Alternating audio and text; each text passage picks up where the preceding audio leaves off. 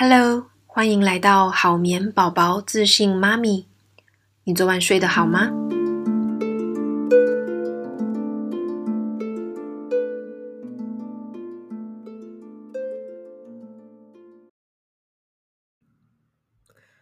今天呢，我们来聊一下 Peggy 最常收到的一个问题，就是夜醒。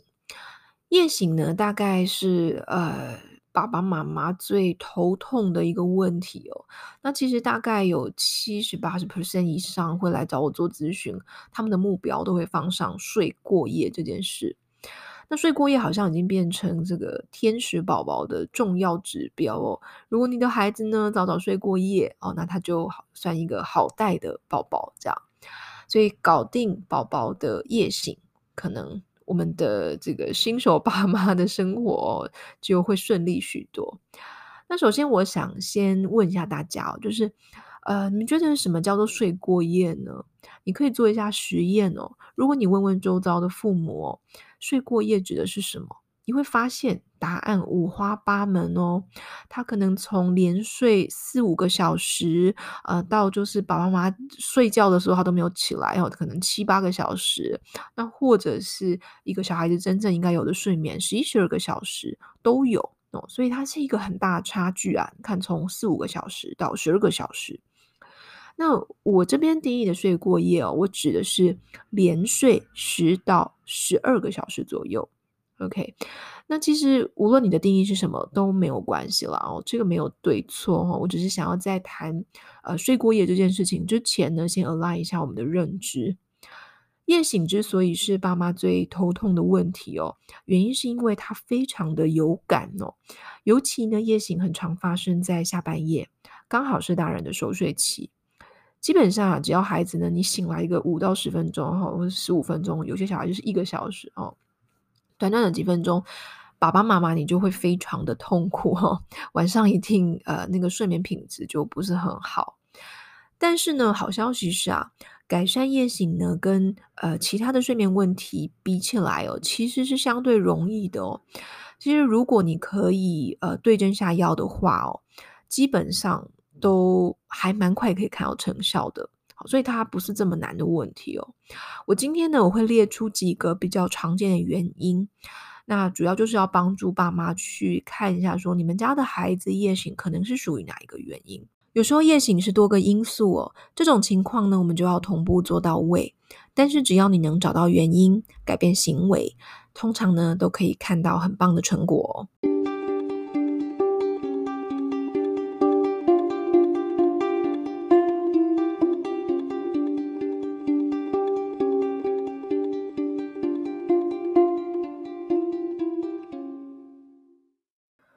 爸妈最常认为的状况呢，就是宝宝肚子饿啊，那尤其常见呢喂母奶的宝宝哦，小月龄的宝宝呢的确需要比较频繁的喂奶，或者呢他们可能自己会因为肚子饿醒过来，但是随着孩子年纪的增加哦，这样的频率应该需要降低才对。我们如何判断孩子是因为肚子饿醒过来呢？最直接简单的方式呢就是月龄。我们这里讲的是正常发育的孩子哦，如果你的宝宝生长曲线比较落后，或者是呢他有一些特殊的生理的情况，请以医生的判断跟建议为准。宝宝在4个月之前呢，他可能还需要3-4个小时喝一次奶，但有一些宝宝呢他已经可以拉长到7-8个小时以上了，这个我们不强求哦。但是一般来说，4个月之后的宝宝呢最多喝2次的夜奶，甚至有一些孩子呢他就睡过夜了。一直到8-9个月左右正常发育的宝宝，他基本上是可以不喝夜奶的哦。这点每一个小孩子不太一样哦，跟他的生长曲线啊还有个人的条件有关哦。不过总结来说，我并不建议在新生儿时期就要求宝宝睡过夜哦，就是连睡11-12个小时哦，我们还是要顺应孩子的生理需求，给予适合的回应。第2个原因呢，刚好跟第一点相反哦。很多爸妈呢怕孩子肚子饿哦，在睡前增加奶量，或者是夜晚不停的补奶哦。没想到吧，这个也是造成夜醒的原因之一哦，就是喂奶量过多，或者你太频繁的喂奶哦。当我们喂奶太多的时候呢，或者是它离睡眠时间太近的时候，宝宝呢他可能会因为胀气，或者是再严重一点就是胃食道逆流而睡得不好哦。这是因为小婴儿他们下食道的贲门括约肌哦，它的功能其实还没有这么的成熟，他们的食道也比较短，胃容量也比较小，所以呢它可能会倒流出来。那更严重的话，你更有可能会有这种呛奶的疑虑。其实你可以想一下啦，基本上我们大人也不太会在睡前吃东西吧哦。如果你吃得很饱，吃得太饱就马上躺平睡觉，其实你的肚子不是很舒服耶。所以啊，我们尽量不要在睡觉之前让宝宝吃得太饱。那他的应对方式呢，我会建议哦，大概在2-3个月的时候，你们就可以开始尝试把这个睡前奶跟睡眠稍微的拉开一下哦，让孩子呢有时间消化。那4个月以下的宝宝呢，我们当然还是，尤其新生儿啦，就是1-2个月的时候，我们还是很容易会就是喝到睡嘛哦，那这是正常的。但是呢，我们尽量不要在睡前奶那一瓶奶里面做加量哦，就是一般的容量就可以了，一般的奶量就可以了。4个月以上的宝宝呢，我会建议呢，睡前那一瓶奶哦，最好在睡眠仪式之前就喂完哦，所以它应该要离入睡相隔超过30-40分钟以上哦，不要靠得太近。OK， 这个是也是会影响夜醒的原因。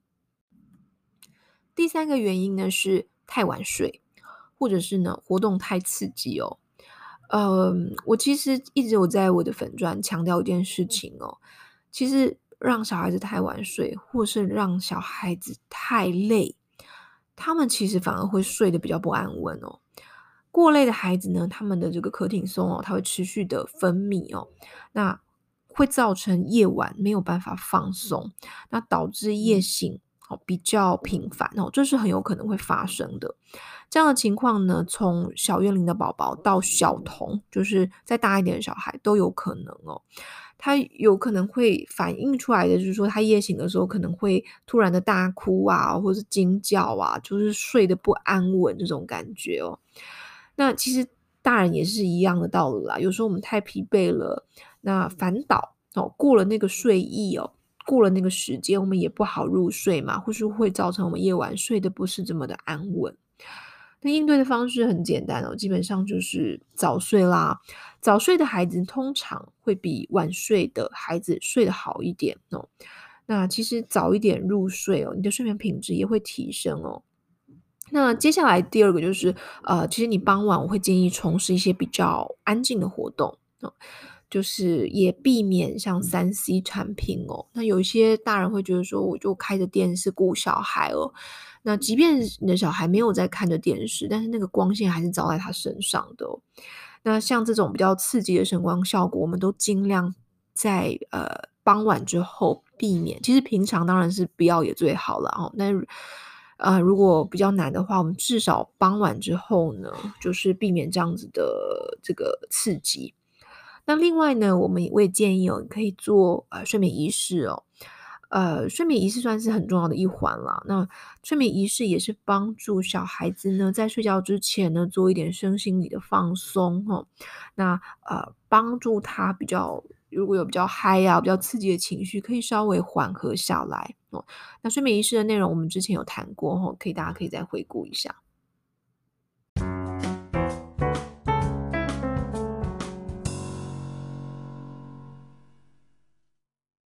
第4个原因呢是身体不舒服 ，OK， 这个也是一个蛮常见的状况啊，尤其是小孩子上幼儿园之后，可能比较容易有这个困扰哦。当我们感冒或者身体不舒服的时候，哦，可能发烧啊，或者鼻塞这一些的，那自然的也会影响孩子的睡眠哦，他可能会睡得比较不安稳一点哦。那尤其是有一些过敏哦、鼻塞、咳嗽的症状的时候，这个就比较明显哦。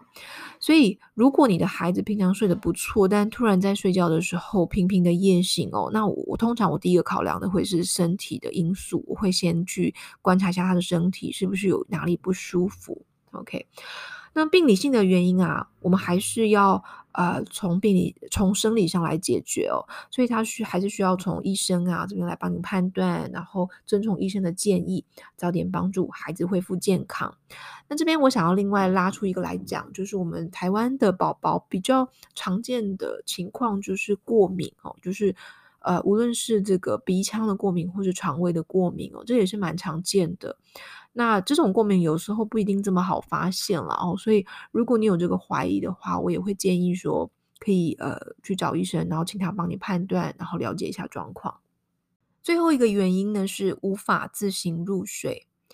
无法自行入睡呢算是最常见的因素，但是它也是个大魔王哦。那会夜醒的孩子几乎都有哄睡的习惯哦，无论是奶睡、抱睡、摇睡、陪睡、唱歌睡、推车气作睡，反正小孩子他在入睡的过程中，只要需要大人的协助，我们这个都算哄睡。那原因是宝宝他在夜晚浅眠期的时候啊，他比较容易醒过来哦，因为我们人的睡眠本来就是很多个睡眠周期嘛，那他会在浅眠的时期醒过来，寻求同样的入睡方式。所以呢，当照顾者你的哄睡程度越高，你给自己设下的夜醒的回应的挑战也就越高，所以这个是无法自行入睡会夜醒的原因。那我们应对的方式呢，还是一样哦。基本上我会建议啊，我们就是可能在宝宝在开始月龄比较大的时候，我们可能开始要让他练习自行入睡的机会。在宝宝想睡但是仍然清醒的时候呢，就把他放进婴儿床中，练习自行入睡的能力。当他可以自己睡着，他比较有机会在夜醒的时候自己睡回去，那这个夜醒的状况呢也会慢慢的改善哦，因为他会越接越顺。我们今天聊到几个夜醒的原因，当然呢，不只是这些因素啦，就是这是比较普遍的一些状况，我拿出来讲哦。我这边想做个提醒哦，宝宝的夜晚呢，本来就是好几个睡眠周期组成的，所以客观来说，没有所谓的一觉到天亮。一个晚上呢，会经历很多次的熟睡、浅睡期哦。其实我们大人也是有啦哦，只是宝宝的睡眠周期比较短，浅睡比例比较高，所以睡觉的时候呢，比较容易会有一些躁动啊，或是整个醒过来。我们在看待夜醒这件事情哦，着重的并不是他完全不醒过来哦，或是可以安安稳稳的熟睡一整晚哦。那些偶尔的躁动、翻身啊，稍微哀一下、哭一下是没有关系的。如果他醒过来，能够很快的自己睡回去，那也很好啊。除了我们原定保留的夜奶之外哦，爸爸妈妈你们就安心的睡觉，只要确保睡眠环境很安全，其实不需要过度的关注小孩子的睡眠哦。我们今天就先聊到这里。如果你喜欢这集分享的内容，请你帮我在 iTunes Stores 评分留言。如果你有什么婴幼儿睡眠、女性成长、家庭等等的议题，也欢迎你留言告诉我。我在12月26号呢，台中会有一个新生儿睡眠的讲座，如果你有兴趣的话呢，请看一下留言。主办单位今天跟我说位置剩下不到10个了。我这次呢会在台湾多待几个月哦，所以也欢迎亲子馆啊、公司行号的讲座邀约。我们下次聊。好眠师 Peggy 是美国家庭睡眠学会第一个认证的台湾婴幼儿睡眠顾问，我的专长是改善婴幼儿睡眠问题，帮助你的家庭建立稳定且健康的睡眠习惯。我会在这个节目跟你分享让孩子好睡的方法，也会跟你聊聊女性成长、创业的经验谈。欢迎订阅节目或是帮节目评分，让我们有更多的资源来制作对你有帮助的内容。